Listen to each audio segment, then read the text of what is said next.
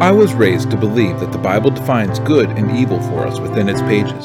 But when we stop and examine this idea using the Bible, we discover something else. In the Garden of Eden, there were two trees, a tree that would bring life to all who ate of its fruit, and a tree that brought death. And it was the second tree, the tree that resulted in death, that contained the knowledge of good and evil. Have we been deceived by the serpent who is trying to get us to eat of the second tree? Is the Bible really trying to define good and evil for us? Let's take a step back. Let's run an experiment. Instead of seeking to define good and evil, let's instead ask the question of the trees. Let's attempt to define life and death, but to do so, we must first seek it out. So join us as we Deresh Chai, as we seek life.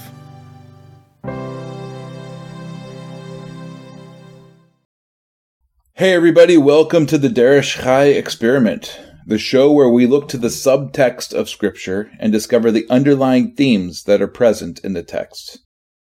Well, in the book of Leviticus, for nearly the first entire third of the book, if we examine the book according to length, we're presented with the instructions for sacrifice. And what is sacrifice? Well, sacrifice is much more than simply giving up something of value. That is the view of a toddler when he's asked to share things with his siblings. Sacrifice is an exercise in building and maintaining relationship with one that you love. Sacrifice contains within the scope of its expressions the way that we, as dirty, filthy, unclean humans, that we can interact with our holy, awesome, and mighty God. The idea of sacrifice in many cultures contains within it a very real fear, terror even. In the ancient Near East cultures that surrounded Israel, they sacrificed in order to appease the anger of their gods, or alternatively to appeal to the appetite of a god to get what they wanted. Now, sacrifice was how the gods were fed. Sacrifice was how plagues and famine were avoided. Sacrifice was an appeal for good crops, or children, or power, status, or even fortune. And throughout the many cultures of history that engaged in sacrifice, the people never knew what the gods expected. They simply gave of their precious things, and they hoped for the best.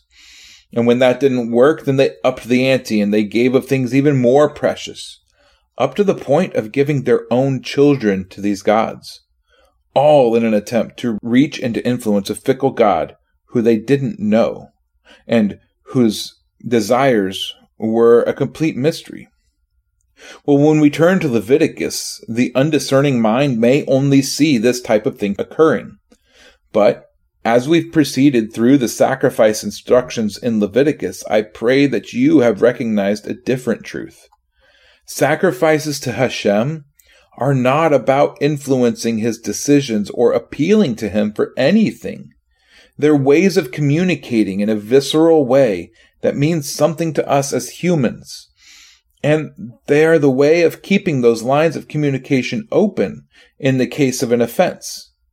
But they are all meant to communicate something about our current state to the God of the universe. And what do they communicate? Well, let's go back through these. So first off is the Ola offering, the burnt or the ascending offering. In this sacrifice, the entire animal is burnt on the altar, everything but the skin. Something else happens to the skin, as we're going to read in today's Parsha. This sacrifice demonstrated an attitude of fear. Not terror, but a respectful fear of a God who can at any moment end your existence and be totally justified in doing so. It's a recognition of the awesomeness of God and the simple fact that he owns everything already. How is this different than the pagan sacrifices that were based on fear of the unknown in the world? Well, the Ola sacrifice is not an attempt to gain anything from God, although there are a few examples in Scripture of people using the Ola in this way. Uh, Jephthah comes to mind. But when we examine the way the sacrifice is described in Leviticus and elsewhere, the Ola was not intended to influence God in any way. It was simply a recognition of his divine nature. Next is the mincha. The mincha is a bloodless offering of grains and herbs. In the ancient Near East, this type of offering would have been given in an attempt to feed the god that it was being offered to. In their minds, the gods needed to eat as well, so it was the job of humanity to feed them, so that they could then focus on their duties as a god. But when we turn to Leviticus two, we found that this is not the case with this type of sacrifice at all. Rather, the mincha was a way of recognizing our standing in relationship to God. It was a gift such as one given to an intimate partner or a friend, or alternatively, it was a tribute such as was given to a king or one in authority. Not as food, but because giving gifts is a way of expressing love. Tribute is a way of expressing loyalty or appreciation to a king for all that he has done on your behalf, even if you never see it. The third type of sacrifice is the shlamim, or the peace, fellowship, or friendship offering. This sacrifice is one that takes on the idea of sharing a meal. Again, the idea here is not that God needs food, but a recognition that humans build relationships by eating food with those around us. Food connects us in a very fundamental way, and our Creator, he, he knows this. And so he tells us of a way that we can connect and fellowship with him in a very real way. And the meals that we share with God as people can take on several ideals. There's the meal of thanksgiving. This is a meal shared with those around us, and it gives us the opportunity to relate to them something that has occurred that we are grateful for. Then there is a vow meal. This is a meal that's shared with those around us that gives us the opportunity to relate a promise that we have made and to build up around us accountability partners that can keep us true when we begin, as humans do, to act contrary to our promises. And then there is the meal that is eaten with those around us simply because we want to be in their company. It's a voluntary feast in the truest sense of the word, not for any particular purpose, just because we want to be with those around us and to build community. Then finally, we read of the sacrifices of offense. Now, these sacrifices are steeped in two ideas. The first, the chata'at, or sin sacrifice. It bears in it a simple recognition. We are creatures that are steeped in sin. Sin is part of our nature, but God is so vastly different than we are that our nature is an offense to his presence. And because relationship with us is so important to him, he created a way for the filth that clings to us to be covered. And at the same time, the filth that we leave behind is washed away so that he can continue to live in our presence. This sacrifice is our own recognition that humanity is not worthy of the attention of such a holy God. The second offense sacrifice is the one that is given when an actual offense is committed. This is the guilt, or the asham sacrifice.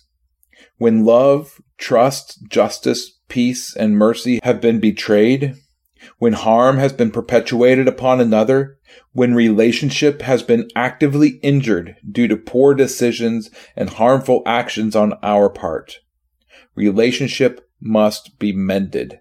And so instructions are given for a sacrifice that is to take place when this occurs. And the sacrifice not only cleans up the uncleanness that has resulted from the offense, but it also acts as a form of restitution to God, a repayment to him for the offense that has occurred. And this, this is the sacrificial system in a nutshell. Unlike the pagan institution of sacrifice, the Hebrew institution of sacrifice is all about relationship. Relationship with God, and in some cases, such as the shlamim and the guilt sacrifices, relationship with each other. Now, this week we will wrap up our discussion of sacrifice, at least for now. There are a few instances in the book of Numbers where we will return to the subject for a time, but for Leviticus, the discussion on sacrifice ends this week. And as we go through this week's text, we will discover that much of what is written here has already been covered in our previous discussions on sacrifice. But this week, there's another topic that is introduced through this topic of sacrifice that is vitally important for us to know. So let's turn to Leviticus six and begin reading in verse eight. Leviticus six, eight through seven, thirty-eight. And Hashem spoke to Moshe, saying, "Command Aharon and his sons, saying, This is the Torah of the ascending offering. This is the ascending offering because it is burned on the altar all night until morning, and the fire of the altar is kept burning on it. And the priest shall put on his linen garments, and put his linen trousers on his body, and shall take up the ashes of the ascending offering, which the fire has consumed on the altar, and shall put them beside the altar. And he shall take off his garments, and put on other garments, and shall bring the ashes outside the camp to a clean place. And the fire on the altar is kept burning on it, it is not put out. And the priest shall burn wood on it every morning, and arrange the ascending offering on it, and shall burn on it the fat of the peace offerings. Fire is continually kept burning on the altar, it is not put out. And this is the Torah of the grain offering. The sons of Aaron shall bring it near before Hashem, in front of the altar, and shall take from it with his hand, from the fine flour of the grain offering, and from its oil, and all the frankincense which is on the grain offering, and shall burn it on the altar for a sweet fragrance. It is a remembrance portion to Hashem. Then Aaron and his sons eat the rest of it. It is eaten with unleavened bread in the set-apart place. And they eat it in the courtyard of the tent of appointment. It is not baked with leaven. I have given it to them as their portion of my offerings made by fire. It is most set apart, like the sin offering and the guilt offering. All the males among the children of Aaron eat it, a law forever in your generations concerning the offerings made by fire to Hashem. All that touches them is to be set apart. And Hashem spoke to Moshe, saying, This is the offering of Aaron and his sons, which they bring near to Hashem, beginning on the day when he is anointed. One-tenth of an ephah of fine flour as a daily grain offering, half of it in the morning and half of it in the evening. It is made on a griddle with oil. Bring it in mixed. Bring the baked portions of the grain offering near, a sweet fragrance to Hashem. And the anointed priest from among his sons who is in his place prepares it, a law forever to Hashem. All of it has to be burned. And every grain offering for the priest is completely burned. It is not eaten. And Hashem spoke to Moshe, saying, Speak to Aaron and his sons, saying, This is the Torah of the sin offering. In the place where the ascending offering is slain, the sin offering is slain before Hashem. It is most set apart. The priest who is making atonement eats it in the set-apart place. It is eaten in the courtyard of the tent of appointment. All that touches its flesh is to be set apart, and when its blood is sprinkled on any garment, you wash that on which it was sprinkled in a set-apart place. But the earthen vessel in which it is cooked is to be broken, and if it is cooked in a bronze pot, then it is to be scoured and rinsed in water. Every male among the priests eats it. It is most set apart. And no sin offering from which any of the blood is brought into the tent of appointment to make atonement in the set-apart place is eaten. It is burned with fire. And this is the Torah of the guilt offering. It is most set apart. The guilt offering is slain in the place where they slay the ascending offering, and its blood is sprinkled on the altar all around. Then he brings from it all its fat, the fat tail and the fat that covers the entrails, and the two kidneys and the fat that is on them by the loins, and the appendage on the liver, which he removes with the kidneys. And the priest shall burn them on the altar as an offering made by fire to Hashem. It is a guilt offering. Every male among the priests eat it. It is eaten in the set-apart place. It is most set apart. The guilt offering is like the sin offering. There is one Torah for them both. The priest who makes atonement with it, it is his. And the priest who brings anyone's ascending offering, the skin of the ascending offering, which he has brought, is the priest's. It is his. And every grain offering that is baked in the oven, and all that is prepared in the stew pot or on the griddle, it is the priest's who brings it. It is his. And every grain offering mixed with oil, or dry, it is all for the sons of Aaron, for all alike. And this is the Torah of the sacrifice of peace offerings, which is brought to Hashem. If he brings it for a thanksgiving, then he shall bring it with the sacrifice of thanksgiving, unleavened cakes mixed with oil, and unleavened thin cakes anointed with oil, or cakes of finely blended flour mixed with oil. Besides the cakes he brings as his offering, leavened bread, together with the sacrifice of thanksgiving of his peace offerings. And from it he shall bring one cake from each offering as a contribution to Hashem. To the priest who sprinkles the blood of the peace offerings, it is his. As for the flesh of the sacrifice of his peace offerings for thanksgiving, it is eaten the same day it is offered. He does not leave any of it until morning. And if the sacrifice he brings is a vow or a voluntary offering, it is eaten the same day that he brings it. His sacrifice and what is left of it is eaten the next day. But whatever is left of the flesh of the sacrifice on the third day is burned with fire. However, if any of the flesh of the sacrifice of his peace offerings is eaten at all on the third day, it is not accepted. It is not reckoned to him who brings it. It is unclean to him, and the being who eats of it bears his crookedness. And the flesh that touches that which is unclean is not eaten. It is burned with fire. And as for the clean flesh, all who are clean eat of it. But the being who eats the flesh of the sacrifice of peace offerings that belongs to Hashem, while he is unclean, that being shall be cut off from his people. And when a being who touches that which is unclean, of the uncleanness of man, or of the uncleanness of beast, or of any unclean abomination, and shall eat the flesh of the sacrifice of peace offerings that belongs to Hashem, that being shall be cut off from his people. And Hashem spoke to Moshe, saying, Speak to the children of Israel, saying, Do not eat any of the fat of bull or sheep or goat, and the fat of a dead body, and the fat of what is torn, is used for any purpose, but you do not eat it at all. For whoever eats the fat of the beast of which men bring as an offering made by fire to Hashem, even the being who eats it shall be cut off from his people. And do not eat any blood in any of your dwellings, of bird or of beast. Any being who eats any blood, even that being shall be cut off from his people. And Hashem spoke to Moshe, saying, Speak to the children of Israel, saying, He who brings his sacrifice of peace offerings to Hashem brings his offerings to Hashem for the sacrifice of his peace offering. With his own hands he brings the offering made by fire to Hashem. He brings the fat with the breast to be waved as a wave offering before Hashem. And the priest shall burn the fat on the altar, but the breast shall be Aaron and his sons. And the right thigh you give to the priest as a contribution from the sacrifice of your peace offerings. He among the sons of Aaron, who brings the blood of the peace offerings and the fat, the right thigh, is his for a portion. For the breast of the wave offering and the thigh of the contribution I have taken from the children of Israel, for the sacrifice of the peace offerings, and I have given them to Aaron the priest and to his sons as a law forever from the children of Israel. This is the anointed portion for Aaron, and the anointed portion for his sons from the offerings made by fire to Hashem on the day when Moshe presented them to serve as priests to Hashem, which Hashem commanded to be given to them by the children of Israel on the day that he anointed them, a law forever throughout their generations. This is the Torah of the ascending offering, of the grain offering, and of the sin offering, and of the guilt offering, and of the ordinations, and of the sacrifice of peace offerings, which Adonai commanded Moshe on Mount Sinai, on the day when he commanded the children of Israel to bring their offerings to Hashem in the wilderness of Sinai. Throughout the last few lessons of Leviticus, we have gone through each of these sacrifices, as we just went through them all as part of the introduction to this lesson. Well, that's what we read in the text of these final chapters that cover sacrifice. Each sacrifice is addressed once again. But this time, rather than instructions being given for what kind of offering to bring and how the offering is supposed to be presented, this time there are other things that are being discussed. For the majority of this Parsha, the topic is who gets what part of each sacrifice.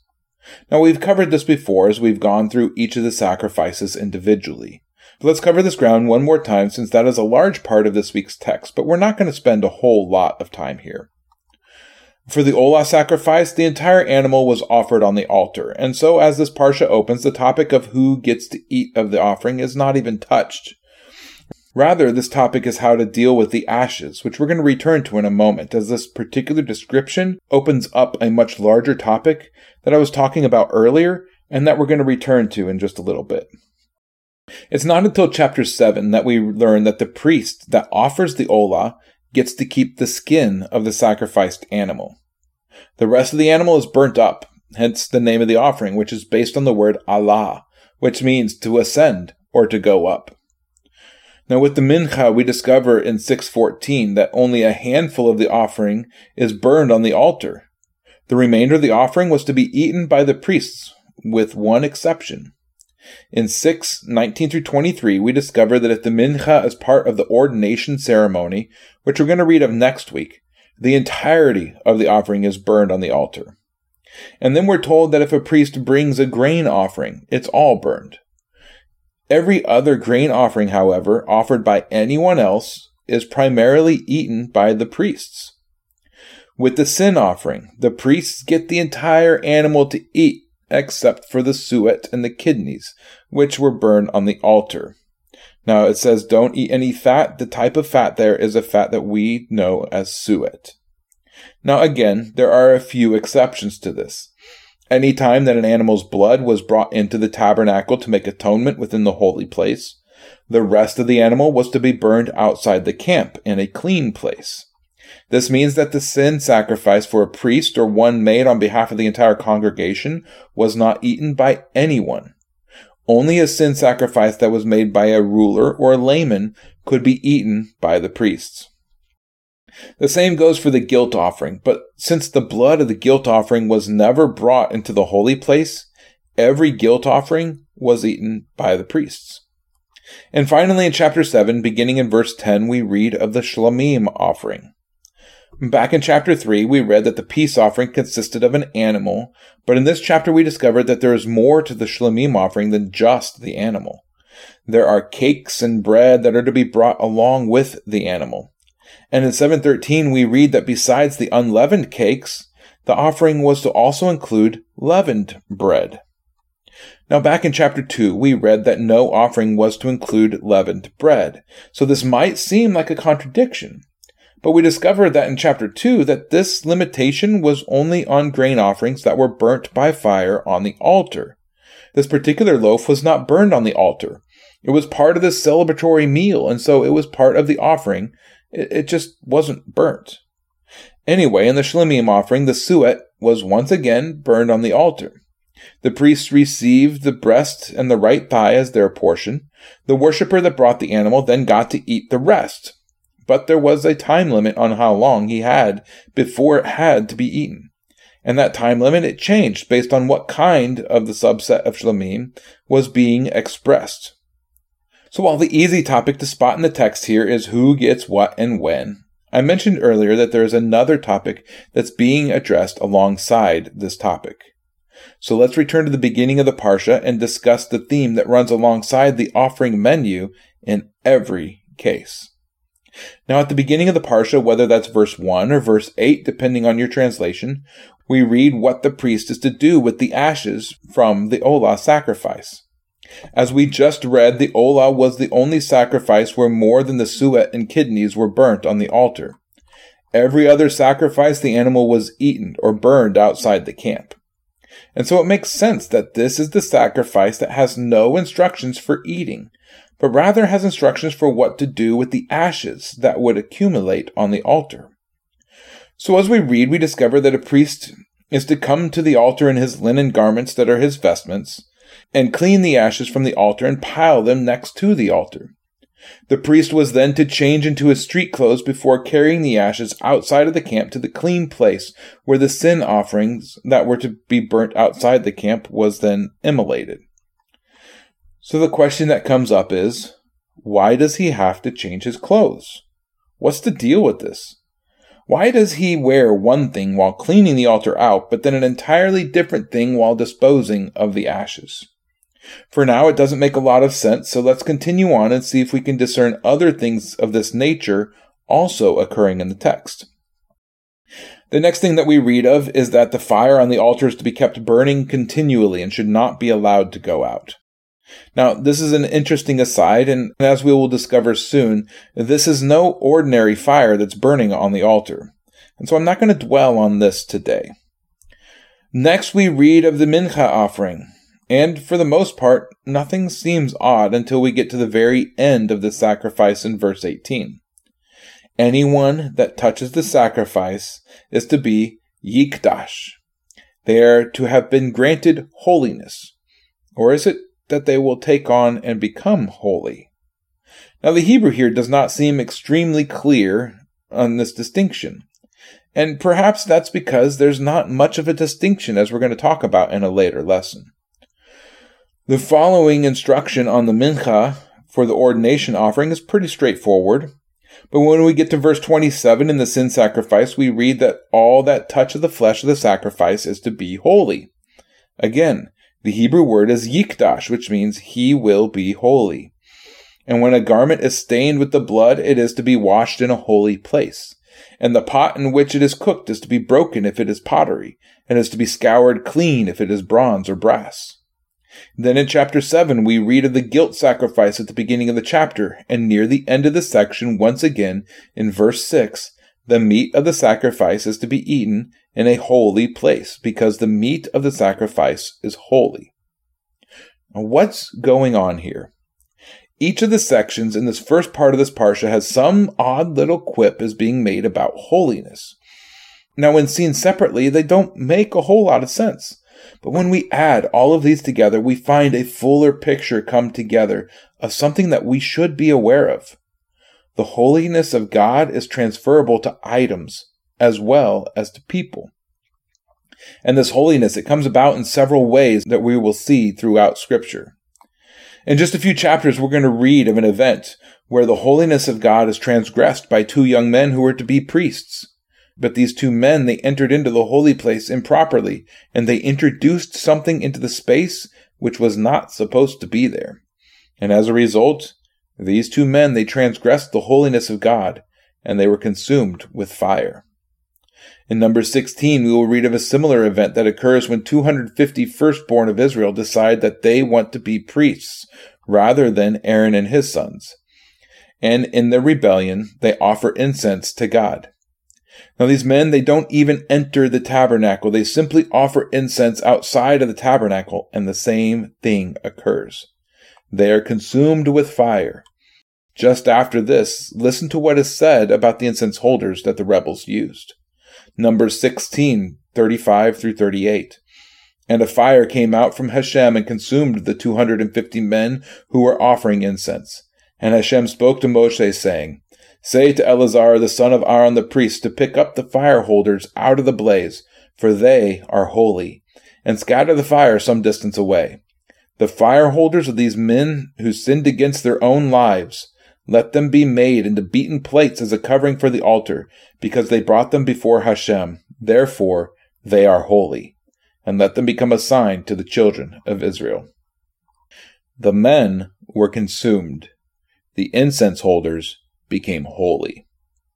Now, it's not specifically stated as such, but I believe that what happened to the incense holders is the same thing that happened to the people. And what is it that happened to an earthen vessel that is not holy, but which touches the holy? It is to be destroyed. I believe that this is what we're reading of in these instances. They went into a holy space or participated in a holy act, and they had not been granted the measure of holiness needed to survive the holiness that surrounded them. And so, just as the earthen vessel, they took on holiness, and they needed to be destroyed. In a way, they got their wish. They were gifted holiness. They simply could not contain it. Now, there is another time that a person who was not authorized to be in the holy place and burning incense did so.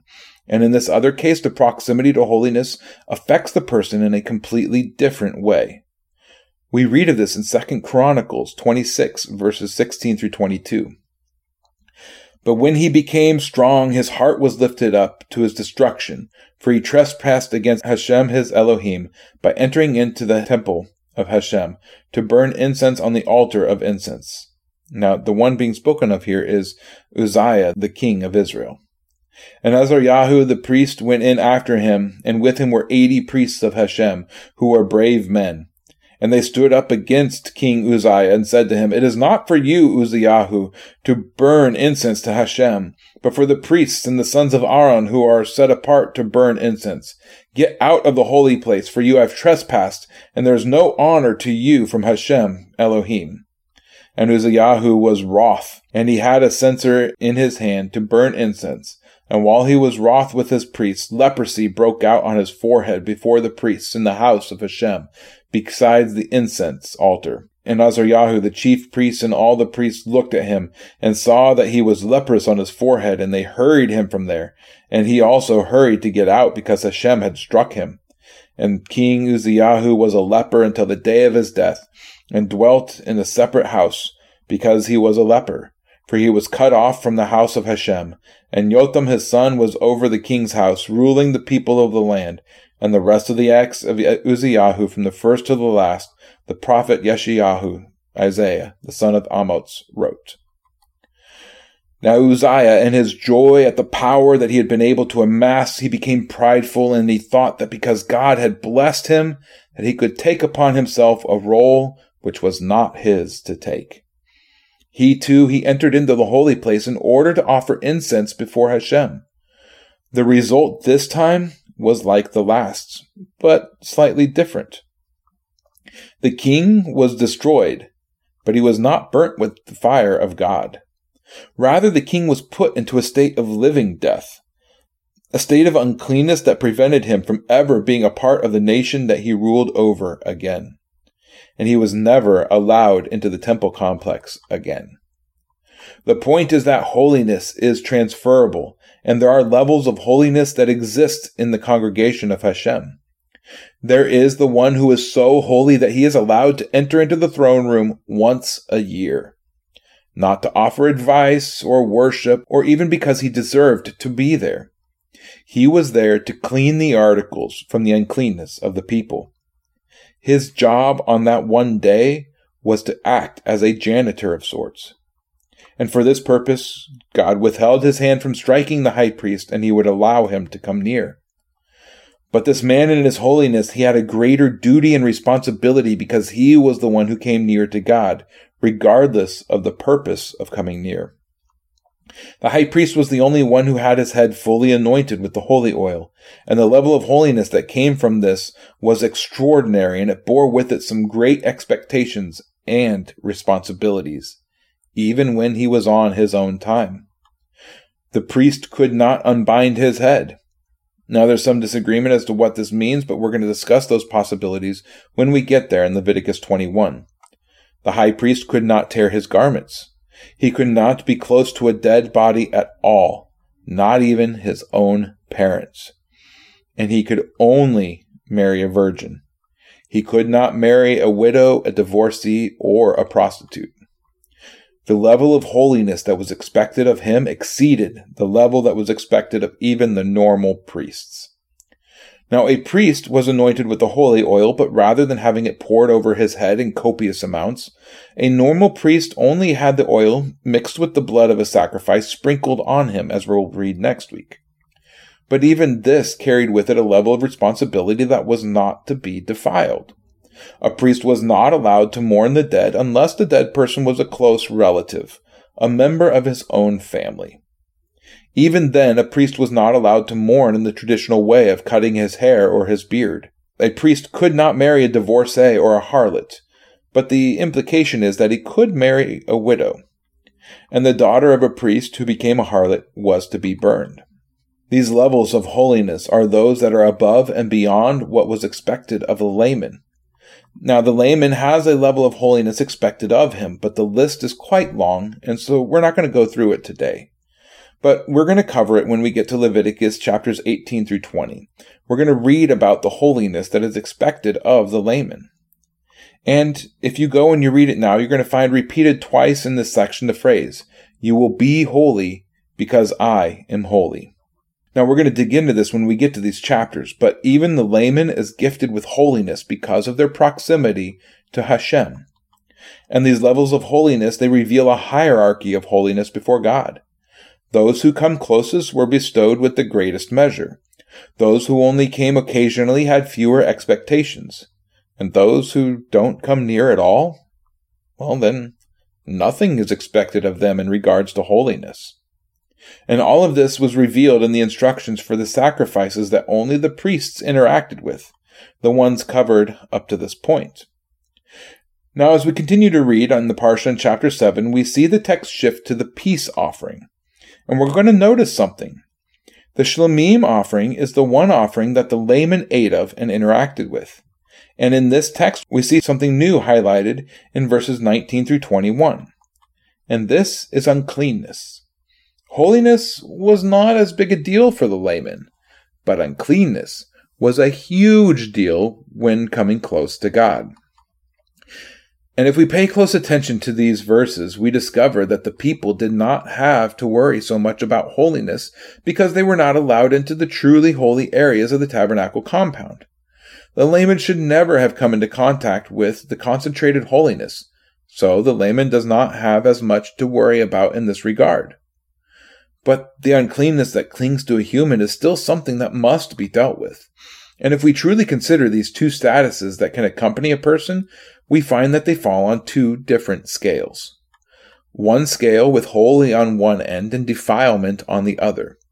the other scale with clean on one end and unclean on the other. Both scales are things that a person who wished to come near to God needed to be concerned about. You see, a priest with the level of holiness that was bestowed on him was limited in the things that he could allow to defile him. Certain dead bodies he could become defiled for. A widow he could become defiled for. But the dead body of a neighbor or a friend? No, he could not become defiled for that. It's the same with the high priest. But even a priest or a high priest would become unclean from time to time without being defiled, because uncleanness is so much a part of our experience on earth. Touching a dead bug, intimacy with a spouse, and things of that nature, they all bring with them uncleanness.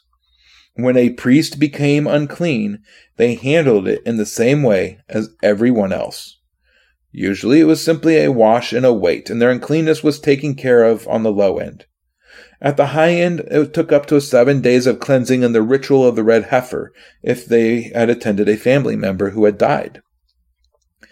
But defilement, it would either disqualify the priest, or it would require a sacrifice of some sort to return them to a state of holiness that would then again be allowed before God. So why does any of this matter? Why do statuses such as holiness and uncleanness mean anything to us anymore? Well, if we turn to the Newer Testament, we'll find that the word holy is used all throughout it, but this word is usually as descriptive of things. Phrases such as lifting holy hands, entering the holy places, greeting each other with a holy kiss, angels declaring holy, holy, holy, and the ever-present Holy Spirit.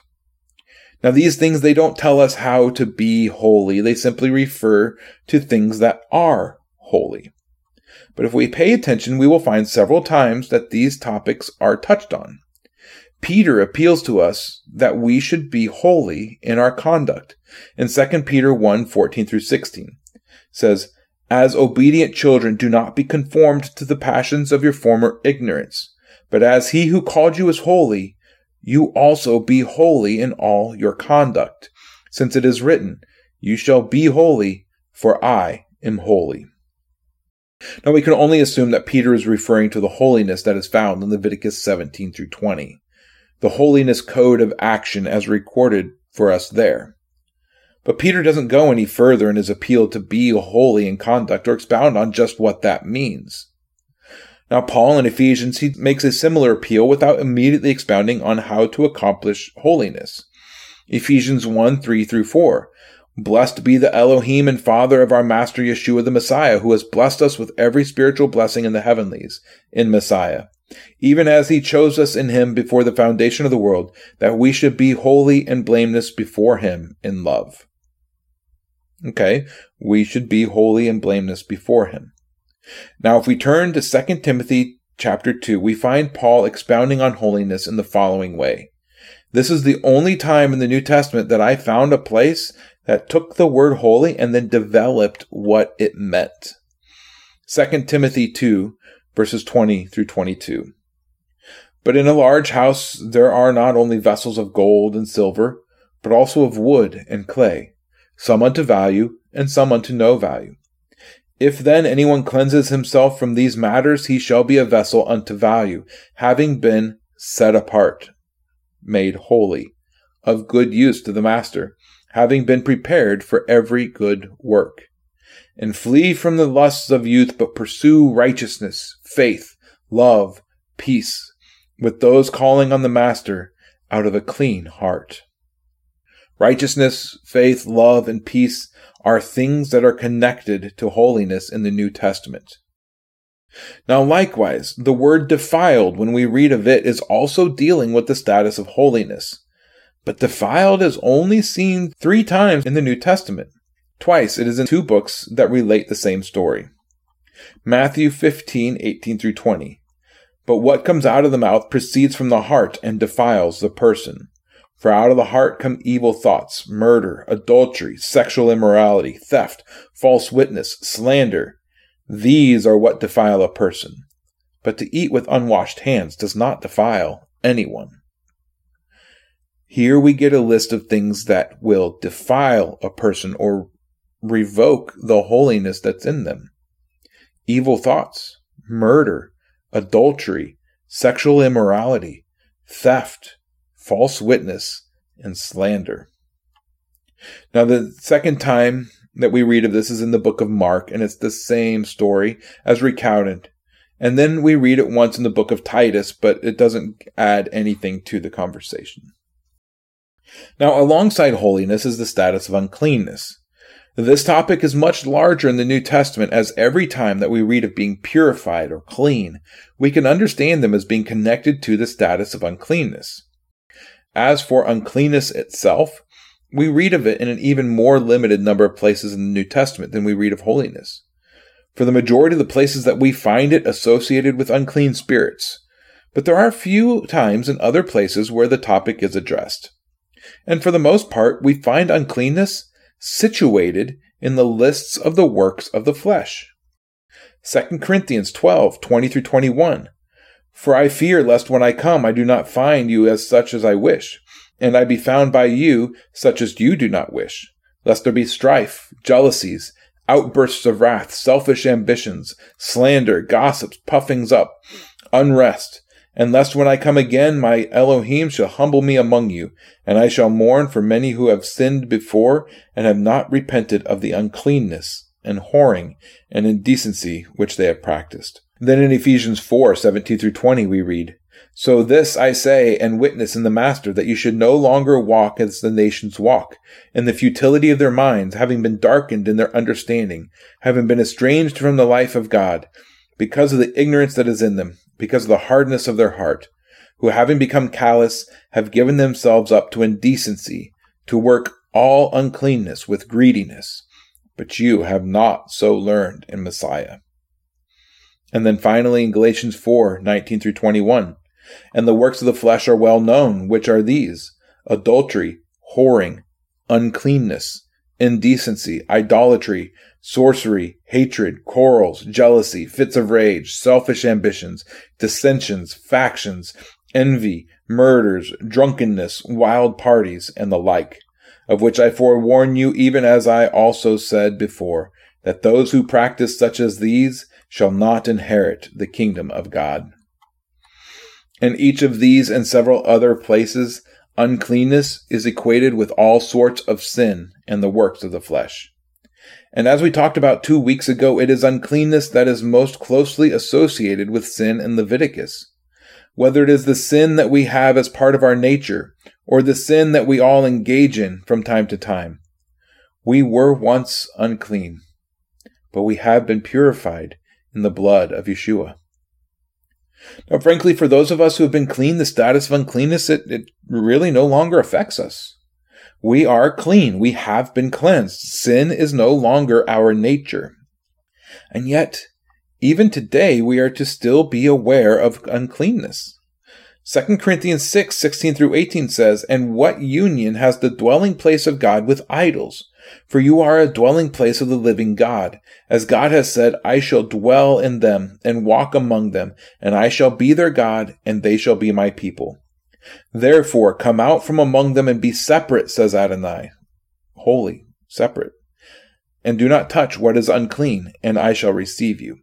And I shall be a father to you, and you shall be sons and daughters to me, says Hashem, the Almighty. This passage is a direct quote from Isaiah. Isaiah fifty-two, nine through twelve. Break forth into joy and sing together, you waste places of Jerusalem. For Hashem shall comfort his people, and he shall redeem Jerusalem. Hashem shall lay bare his holy arm in the eyes of all the nations, and all the ends of the earth shall see the salvation of our God. Turn aside, turn aside, come out from there, touch not the unclean, come out of her midst and be clean, you who bear the vessels of Hashem. Come out from among them and touch not the unclean. Be clean. Why? Because we are the temples of God. We are his dwelling place. And what union does the temple of God have with idols and sin and uncleanness? None at all. And that's what we're reading here in Leviticus. Now, one question that I had while reading this is, Is this talking about unclean items or unclean people? The text in this passage is it's not really clear. Well, if we turn to Leviticus, it can be both. But if we take Yeshua's example, we see that he touched unclean people many times, and it was always for the purpose of cleansing them, for bringing them back to him. So why does this matter at all at this point of history when we have been cleansed from uncleanness by the blood of Yeshua? Because as we're going to find out soon enough, uncleanness is always connected to death. And it is sin and death that separate us from God. Death is such an affront to God that we read this of the new creation in Revelation twenty-one. Revelation twenty-one verse twenty-seven, "And there shall by no means enter into whatever is unclean, neither any one doing abomination and falsehood, but only those who are written in the Lamb's book of life." Nothing and no one who is unclean will enter into the new creation. And as we have learned, uncleanness is the product of sin. And as we're going to discover, it's always connected to death. God will not allow uncleanness into his presence. Holiness and uncleanness are not designations that have passed away with the temple. They still have some bearing in our world, and it's vitally important that we understand them and how they might look different to us today than they did for ancient Israel. And that's going to be the challenge for a large part of what remains of the book of Leviticus. Because Leviticus does not stop here on its discussion of these topics, it's going to go into great detail to help us to understand these designations and how they can and do affect us. And if we are being built to a priesthood, as we have touched on before, then we will one day be tasked with teaching others what it means to be clean and unclean. We find this verse in just a few chapters, and it is specifically referencing the priesthood. Leviticus ten, nine through ten. "Do not drink wine or strong drink, you nor your sons with you, when you go into the tent of appointment, lest you die. A law forever throughout your generations, so as to make a distinction between the holy and the profane, and between the clean and the unclean." And we find this verse when speaking of the temple and its service that's found at the end of Ezekiel. The temple that's not ever graced this earth up to this point.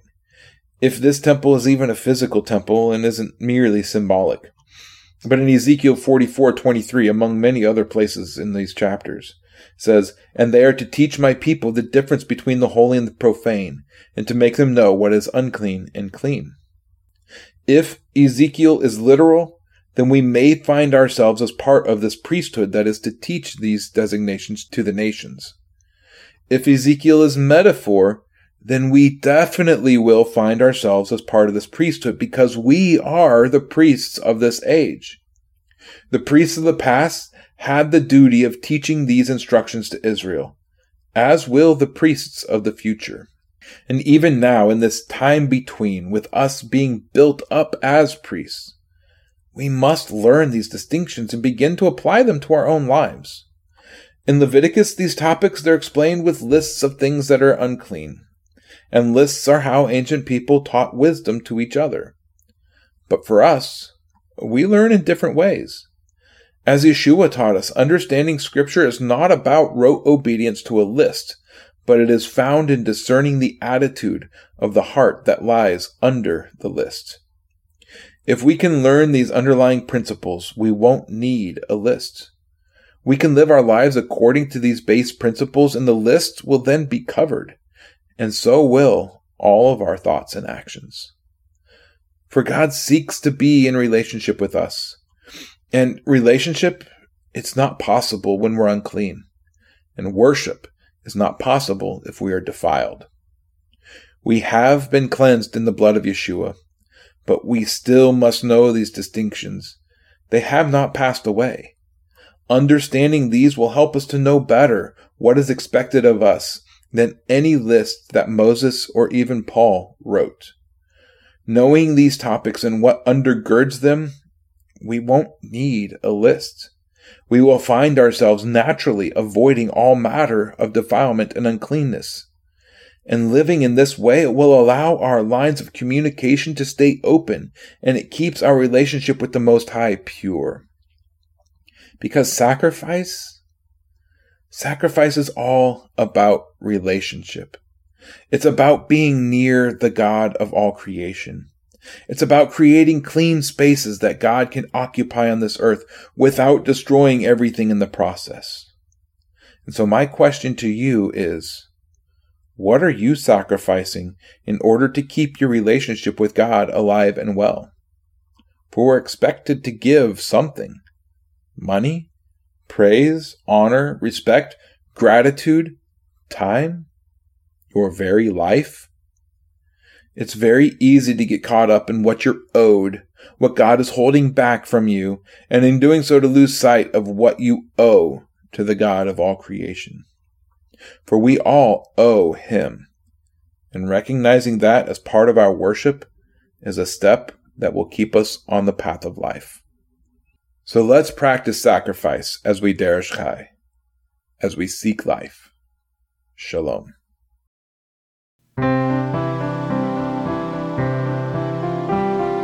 Thank you for tuning in to Deresh Chai. If this content has blessed you and you would like more, please consider subscribing, liking, commenting, and sharing with others. To find out more about what we do and to support this ministry, head over to seek life s c dot com. That's seek life s c dot com. We'll see you again next time as we Deresh Chai, as we seek life. Shalom.